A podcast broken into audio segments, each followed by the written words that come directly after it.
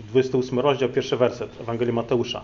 A po szabacie o świcie pierwszego dnia tygodnia przyszła Maria Magdalena i druga Maria, aby obejrzeć grób. I oto powstało wielkie trzęsienie ziemi, albowiem anioł pański zstąpił z nieba i przystąpiwszy odwalił kamień i usiadł na nim. A oblicze jego było jak błyskawica, jego szata biała jak śnieg. A strażnicy zadrżeli przed nim ze strachu i stali się jak nieżywi. Wtedy anioł odezwał się i rzekł do niewiast: Wy się nie bójcie, wiem bowiem, że szukacie Jezusa ukrzyżowanego. Nie ma go tu, bo wstał z martwych. Jak powiedział: Chodźcie, zobaczcie miejsce, gdzie leżał. A idąc spiesznie, powiedział uczniom jego, że zmartwychwstał i oto poprzedza was do Galilei. Tam go ujrzycie, oto powiedziałem wam. I odeszły prędko od, od grobu z bojaźnią i wielką radością i pobiegły oznajmić to uczniom jego. A oto Jezus zastąpił im drogę i rzekł: Bądźcie pozdrowione. One zaś podeszły, objęły go za nogi i złożyły mu pokłon. Wtedy Jezus rzekł do nich: Nie bójcie się, idźcie i oznajmijcie braciom moim, aby poszli do Galilei, a tam mnie ujrzą. A gdy one szły, oto niektórzy ze straży przyszli do miasta i powiadomili arcykapłanów o wszystkim, co zaszło. Panie, kochamy Ciebie i kochamy Twoje słowo. Ono nas powołało do wiary, ono nas pokrzepia i nas zachowuje. I chcemy, Panie, przechowywać Twoje słowo w naszych sercach, abyśmy nie błądzili, aby nasza wiara i miłość do Ciebie obfitowały. I prosimy Cię o to w imieniu Jezusa. Amen. Opis zmartwychwstania Jezusa w Ewangelii Mateusza to jest powrót do początku tej Ewangelii. Właściwie Mateusz, kiedy opisuje zmartwychwstanie pańskie, w jakimś sensie cofa nas do początku swojej opowieści. Można powiedzieć, że zmartwychwstanie to jest nowy początek, ale nie, nie, ale nie na zasadzie cofnijmy się w czasie, to raczej nowe życie. To nie jest ulepszone stare życie, to jest nowe życie, to jest nowy początek, a nie powrót do startu, do starego początku. Jest analogia, naprawdę jest, za chwilę zobaczymy wiele analogii pomiędzy początkiem Ewangelii Mateusza, początkiem służby Jezusa, a tym nowym początkiem, które wiąże się ze zmartwychwstaniem, o którym też Mateusz pisze. Na przykład, zwróćcie uwagę, pierwszego dnia tygodnia czytamy, że do grobu przychodzą dwie Marie. Jedną z nich jest Maria Magdalena, druga Maria to jest matka Jakuba, tutaj on wymienia, matka. Yy, no akurat w tej Ewangelii nie mówi kogo, ale jest mowa o drugiej Marii. Myślę, że chodzi tutaj o Marię, matkę naszego Pana, która, która też była świadkiem zmartwychwstałego. Marię widzimy też na początku Ewangelii. Zwróćcie uwagę, że, że kiedy Jezus wychodzi właśnie z łona Marii, pojawia się w świecie. Tutaj znowu mamy Marię, ponownie widzimy Marię, która wychodzi do grobu, yy, idzie do grobu, skąd, skąd wychodzi Chrystus do nowego świata. Czyli Mateusz daje nam do zrozumienia, no oto mamy nowy początek. Maria jest na początku i na końcu Ewangelii pojawia się. Dalej, kolejna analogia, zwróćcie uwagę. Tutaj anioł odtacza kamień i oznajmia, że w grobie nie ma Jezusa, że powstał z martwych. Wcześniej, na początku Ewangelii Mateusza, też widzimy skrzydlatą postać powiązaną z Jezusem. Tak, kiedy Jezus został ochrzczony, kiedy rozpoczął swoją posługę, udał się do Jana Chrzciciela, żeby przyjąć chrzest w Jordanie. Kiedy wychodził z wody, niebiosa otworzyły się i Duch Święty stąpił na Jezusa w postaci gołębicy. Na końcu Ewangelii też mamy skrzydlatą postać, mamy anioła. Na początku Ewangelii Jezus przechodzi przez wodę, na końcu Ewangelii przechodzi przez krew. Aniołowie, tak jak tutaj mamy anioła, który oznajmia kobietom, że to powstał z martwych, aniołowie też są na początku służby Jezusa. Kiedy Józef dowiaduje się, że Maria jest w ciąży, jest gotowy po cichu ją oddalić, we śnie pojawia mu się anioł pański, żeby zapewnić Józefa, że nie bój się, dziecko jest poczęte z Ducha Świętego. Na początku Ewangelii anioł pański ostrzega mędrców ze, wschody, ze wschodu, mówiąc im, żeby nie wracali do Heroda i nie oznajmiali mu, gdzie urodził się Jezus. Anioł pański znowu we śnie e, ukazuje się Józefowi i mówi, żeby uciekł do Egiptu, żeby uniknąć miecza Heroda. A potem, kiedy Herod umiera, to znów anioł pański ukazuje się Józefowi, mówiąc, że możesz wrócić ze swoją rodziną do swojego domu. Czyli tutaj mamy, zobaczcie, anioły na końcu Ewangelii, anioły na początku Ewangelii. Natomiast między historią narodzin Jezusa a zmartwychwstaniem nie pojawiają się aniołowie. Nie? Czyli kolejna klamra, można powiedzieć. Początek, koniec. Maria, Maria. Aniołowie, aniołowie. Czyli obecność anioła z nieba przy grobie pańskim zabiera nas do początku historii. Tak jakby Bóg poprzez Mateusza mówił, oto nowy początek. Nowa historia. Nie tylko obecność anioła zabiera nas z powrotem do początku Ewangelii, ale też słowa anioła. Pamiętacie, że kiedy anioł we śnie ukazuje się Józefowi, że, y, to, to co mówi? Wskazuje mu kierunek, gdzie ma się udać. Mówi: weź Marię, udaj się do Egiptu. Tak? Idź tam, do Egiptu. Potem mówi: weź Marię Jezusa i idź tam, wracaj do domu, dlatego że Herod zmarł. Można powiedzieć, że anioł był kierownikiem ruchu. Udaj się tam, a teraz udaj się tam. Tak? Pokazuje Józefowi jego rodzinę, gdzie ma się udać. Tutaj, przy grobie pańskim, anioł też jest takim, można powiedzieć, kierownikiem ruchu i daje, daje wskazówki. Mówi, tutaj nie ma Jezusa, ale idźcie spiesznie, powiedzcie uczniom, że zmartwychwstał, oto poprzedza was do Galilei, tam go ujrzycie. Czyli też można powiedzieć, idźcie tam, tam ujrzycie, spotkacie Jezusa. Tak? Idź tu, zrób to, powiedz uczniom, powiedz kobietom i tak dalej, i tak dalej. Dalej, kiedy Józef wrócił z Egiptu, mówię o początku Ewangelii, osiedlił się ze swoją rodziną w Nazarecie, w Galilei. Tak, kiedy Jezus rozpoczął swoją służbę, rozpoczął ją w swoim rodzinnym, na, na swoim rodzinnym terytorium, w Galilei. I ta wczesna część Ewangelii koncentruje się na posłudze Jezusa właśnie w Galilei. Tam pełnił służbę uzdrawiania, wypędzania demonów, tam głosił kazania. Później po przemienieniu na, na, na górze udał się do Jerozolimy. Można powiedzieć, że Galilea już znika w tle. Yy, natomiast teraz, znowu, po zmartwychwstaniu, czytamy, że Jezus wraca do Galilei, wraca do początku. Siódmy werset. A y, anioł mówi, idąc spiesznie, powiedzcie uczniom Jego, że zmartwychwstał, oto poprzedza was, gdzie? Do Galilei. To też nie jest przypadek. Do Galilei. Tam, idźcie tam do jego początku. Tam, tam go ujrzycie. Oto powiedziałem wam, stwierdził anioł. Kiedy Jezus ukazuje się kobietom, ma to samo przesłanie. Rzekł do nich Jezus, dziesiąty werset. Nie bójcie się. Idźcie, oznajmijcie braciom moim, aby poszli gdzie? Do Galilei. A tam mnie ujrzą. Na samym końcu, w 28 rozdziale Ewangelii Mateusza, mówi uczniom, żeby poszli na górę w Galilei i tam wydaje im ostatnie instrukcje przed odejściem do nieba werset 10. Wtedy rzekł do nich Jezus, mówię o 28 rozdziale, rzekł do nich Jezus, nie bójcie się, idźcie i oznajmijcie braciom moim, żeby poszli do Galilei. Tak, znowu idźcie do Galilei, a tam mnie ujrzą. I 16 e, werset 11 uczniów poszło do Galilei na górę, gdzie im Jezus przykazał. I to właśnie z Galilei, z wzniesienia z góry w Galilei, Jezus udaje się do nieba. Czyli zobaczcie, kraina też, tak? Miejscowość, e, e, czy, no kraina, gdzie Jezus Y, rozpoczął swoją służbę i kończy swoją służbę. To jest też klamra Ewangelii Mateusza. Kolejny element, który pojawia się na początku i na końcu Ewangelii, to jest y, walka Jezusa z diabłem.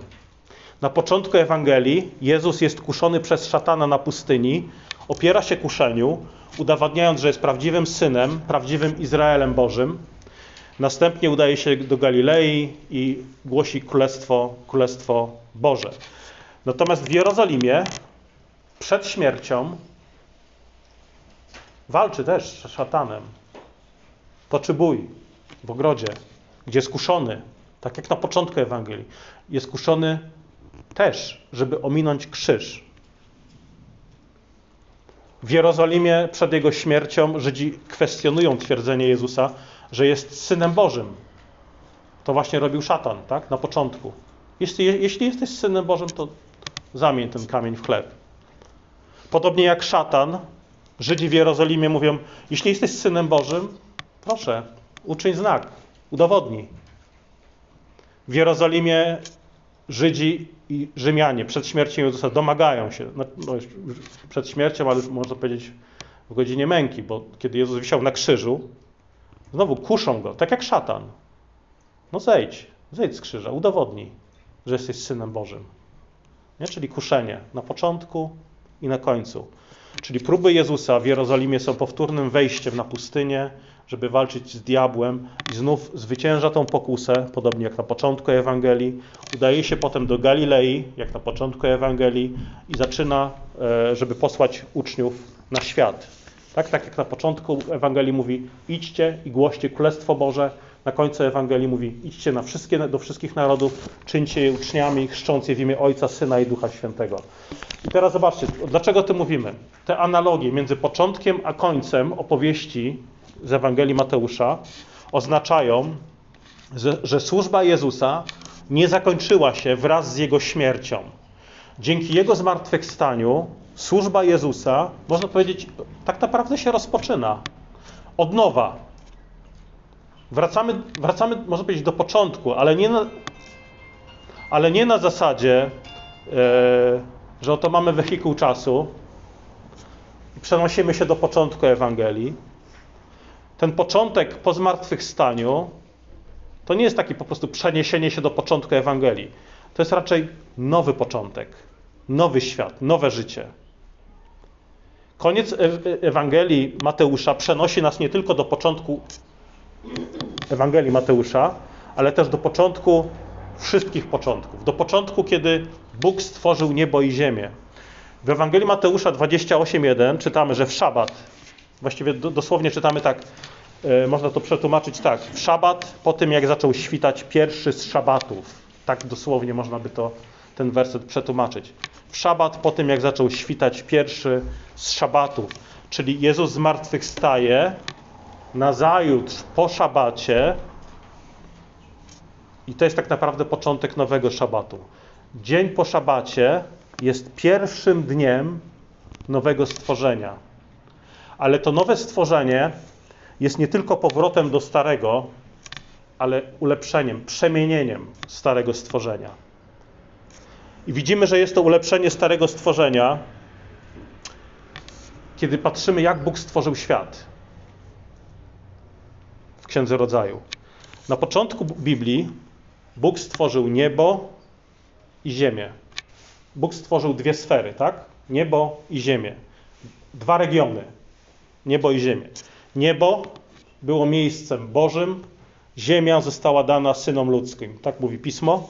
I w Księdze Rodzaju yy, jest mowa o jednym dniu, który dobiega końca i o którym Bóg nie mówi, że, był do, że to było dobre, że to, co stworzył, było dobre. Tak? Po każdym dniu czytamy, że Bóg spojrzał na swoje stworzenie, na swoje dzieło i oznajmił, to jest dobre. Natomiast o jednym dniu tak nie mówi i mowa jest o drugim dniu stworzenia, kiedy Bóg stworzył, można powiedzieć tak, firmament, granicę pomiędzy ziemią a niebem, pomiędzy wodami na górze a wodami na dole, pomiędzy niebem a ziemią. I nie nazywa tego, tego, na końcu tego dnia nie mówi, że to jest dobre, ponieważ ten firmament, który oddziela niebo od ziemi, on nie jest trwały. Tak? Niebo i ziemia są stworzone oddzielnie. Oddziela je firmament. Ale nie jest to nazywane dobrym, ponieważ nie jest to jeszcze wypełnienie Bożego celu. Bożym celem od samego początku jest połączenie nieba i ziemi, zaślubiny nieba i ziemi. Bożym celem od początku było, można powiedzieć, zniesienie tego, tej granicy, tego firmamentu pomiędzy niebem a ziemią. Po to, żebyś mógł cieszyć się społecznością z Bogiem. Żeby Jego wola działa się na ziemi, tak jak i w niebie. I bardziej niż jakakolwiek inna Ewangelia, właśnie Ewangelia Mateusza, mówi o wypełnieniu tego celu. Ten firmament pomiędzy niebem a ziemią symbolizowała zasłona w świątyni. Tak kiedyś mówiliśmy o tym, że budowa świątyni to był mikrokosmos, to był świat, tak jak opisuje go Księga Rodzaju, w miniaturze. w, symbol, w symbolice o wiele pomniejszonej. Pamiętamy, że kiedy Jezus wisiał na krzyżu, mówiliśmy o tym w piątek, zasłona, która oddzielała w świątyni ludzi od miejsca najświętszego, została rozdarta od góry do dołu. Tak? Co oznaczało, że czyni to Bóg i że, to, i że, to, i że, że ta zasłona, która oddzielała ludzi od Boga, została, została zniesiona. Czyli firmament oddzielający niebo i ziemię zostaje usunięty. I tym nowym firmamentem, który łączy niebo z ziemią, jest Jezus. Jezus, który wisi pomiędzy niebem a ziemią, który łączy niebo z ziemią. I zmartwychwstanie Jezusa właśnie oznacza ten początek nowego stworzenia, oznacza zaślubiny nieba i ziemi, konstrukcję nowej rzeczywistości, budowę nowego nieba i nowej ziemi. Mateusz używa, Mateusz używa słowa niebo dwa razy częściej niż pozostałe Ewangelie. Na przykład Mateusz mówi, że Jezus głosi Królestwo Niebieskie. Tak, w innych Ewangeliach bardzo często się pojawia słowo Królestwo Boże. Natomiast Mateusz zastępuje to słowo Boże, mówi Królestwo Niebieskie. U Mateusza Jezus mówi swoim uczniom o Ojcu w niebie. Bardzo często się to pojawia. Ojcze w niebie. Mówi o aniołach w niebie. Zapewnia swoich uczniów, że to, co zwiążą na ziemi, będzie związane w niebie. Czyli według Mateusza historia Jezusa, zmartwychwstanie Jezusa dotyczy nieba przychodzącego na ziemię. Nieba najeżdżającego na ziemię, nieba, które odnawia oblicze ziemi. Kiedy niebo dokonuje odnowienia ziemi, to oto moce ziemskie, i to widzimy w zmartwychwstaniu pańskim, drżą. Już przed zmartwychwstaniem, można powiedzieć, widzimy tą zapowiedź. Demony szaleją, narody podnoszą pięści przeciwko pomazańcowi, pańskiemu. I Wielkanoc dotyczy tej fundamentalnej zmiany, że oto wysłannik nieba, Syn Boży, schodzi z nieba, dokonuje, można powiedzieć, inwazji, pokojowej inwazji na ziemi, tworzy nową ziemię, daje nowe życie, usuwa żądło śmierci i grzechu. I Wielkanoc właśnie opowiada o Bogu, który obala moce ziemskie i zmartwychwstanie pańskie to jest, no to jest trzęsienie ziemi, które wstrząsa mocami, aż te ostatecznie się rozbiją. Moce, które spiskowały w celu zabicia Jezusa, jedna po drugiej, po zmartwychwstaniu są obalane. Na przykład, zobaczcie, wielkie kamienie, tak? Wielkie kamienie y, reprezentują siłę. Wielki kamień to jest moc, solidność. Wielkie kamienie są używane do budowy świątyń, wież, murów miejskich, drapaczy chmur, różnych fortec. Grób Jezusa jest szczelnie zamknięty, jest jak forteca. Wielki kamień strzeże wejścia do grobu. Ale kiedy anioł wstępuje z nieba, to usuwa kamień jak, jak piórko. I używa tego kamienia jako tronu. Czytamy, że usiadł na nim. Drugi werset. Powstało wielkie trzęsienie ziemi, albowiem anioł pański zstąpił z nieba i od, przystąpiwszy odwalił kamień i usiadł na nim. Tak? Niebo przemienia ziemię, dokonuje, moce nieba przemieniają ziemię. Dalej, uważamy, że człowiek z największą armią, z jakimś największym arsenałem, największą liczbą atomówek, dronów i żołnierzy, a to jest najpotężniejszy władca świata, ten, który ma największą broń. Uważamy, że jesteśmy bezpieczni przed terrorystami, kiedy, nie wiem, wszystkie nasze lotniska będą strzeżone przez ludzi z karabinami maszynowymi. Nauczyliśmy się ufać koniom i rydwanom. Ale kiedy znowu w zmartwychwstaniu wstępuje anioł z nieba, to odważni, zaprawieni w boju strażnicy, żołnierze, padają na ziemię, jak martwi. Czwarty werset. Strażnicy zadrżeli przed nim ze strachu, stali się jak nieżywi. Dalej, jeśli na ziemi jest coś, co wydaje się posiadać absolutną władzę, to na pewno jest to śmierć. Tak? Tyrani powstają, upadają, prezydenci przychodzą i odchodzą. Y, szybko zapominamy o celebrytach. Ci, którzy byli sławni 20 lat temu, no nie wiem, czy ktoś jeszcze, no, może niektórzy pamiętają, ale wszyscy oni po prostu padają przed najbardziej zdecydowaną, nieuchronną mocą na ziemi, czyli śmiercią. Ale kiedy anioł wstępuje z nieba, to to grobowiec staje się pusty. Tak? Nie ma w nim martwego ciała Jezusa.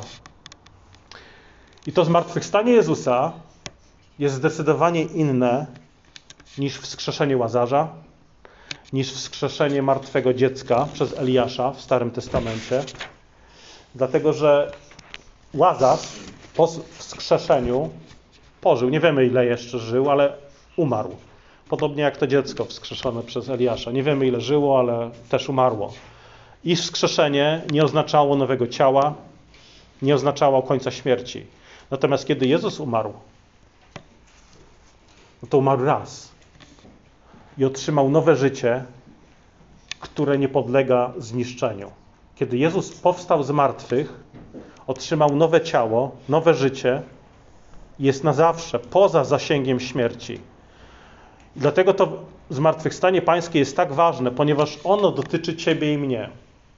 Ono jest zapowiedzią tego, co się stanie z Tobą, chyba że dożyjemy przyjścia Jezusa. Ale jeżeli nie, to ono jest zapowiedzią tego, co się stanie z Tobą, jeżeli ufasz Jezusowi. A co się stanie? Otrzymasz tak jak Jezus, nowe ciało, otrzymasz nieskażone ciało, które nie będzie poddane chorobom, rozkładowi i śmierci. Ale pamiętaj, że droga do tego wiedzie przez krzyż, przez śmierć dla grzechu, przez śmierć dla swojego ja ponad wszystkimi i ponad wszystko. Moce, które uciskały ziemię, zostają obalone przez inwazję niebieskiego króla. Tak, to, co wyglądało wcześniej na siłę, czyli wielki kamień, strażnicy, władcy ziemscy, arcykapłani, śmierć, żołnierze, no, wszyscy się wydają, wszyscy są bezsilni.